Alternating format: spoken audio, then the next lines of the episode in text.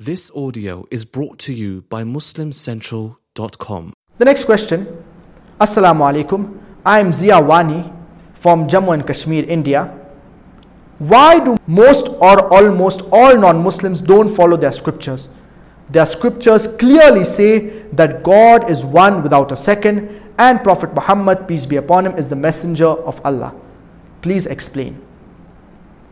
Many of the followers of the major world religions, for example, Hinduism, Christianity, unfortunately, they do not read their scriptures. That's the reason they do not know what is mentioned in their scriptures regarding monotheism, regarding Prophet Muhammad, peace be upon him.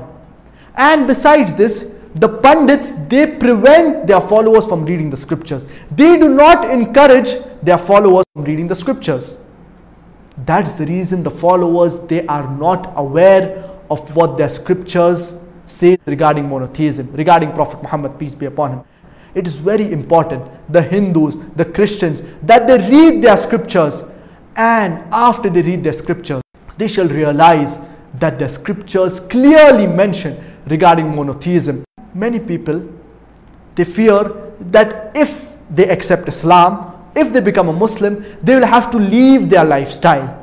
They will have to stop having alcohol, they will have to stop having pork, they will have to start offering salah, the women have to wear the hijab. So, all these things they find it difficult. That's the reason many of them they do not accept Islam. But a person, the moment he realizes that Islam, it is the correct religion, he should embrace Islam and the practice will come slowly and gradually. But the most important thing, it is Tawheed, that is the oneness of Allah subhanahu wa ta'ala. So the non-Muslim, if he realizes that Islam is the correct religion, he should accept it immediately without delaying.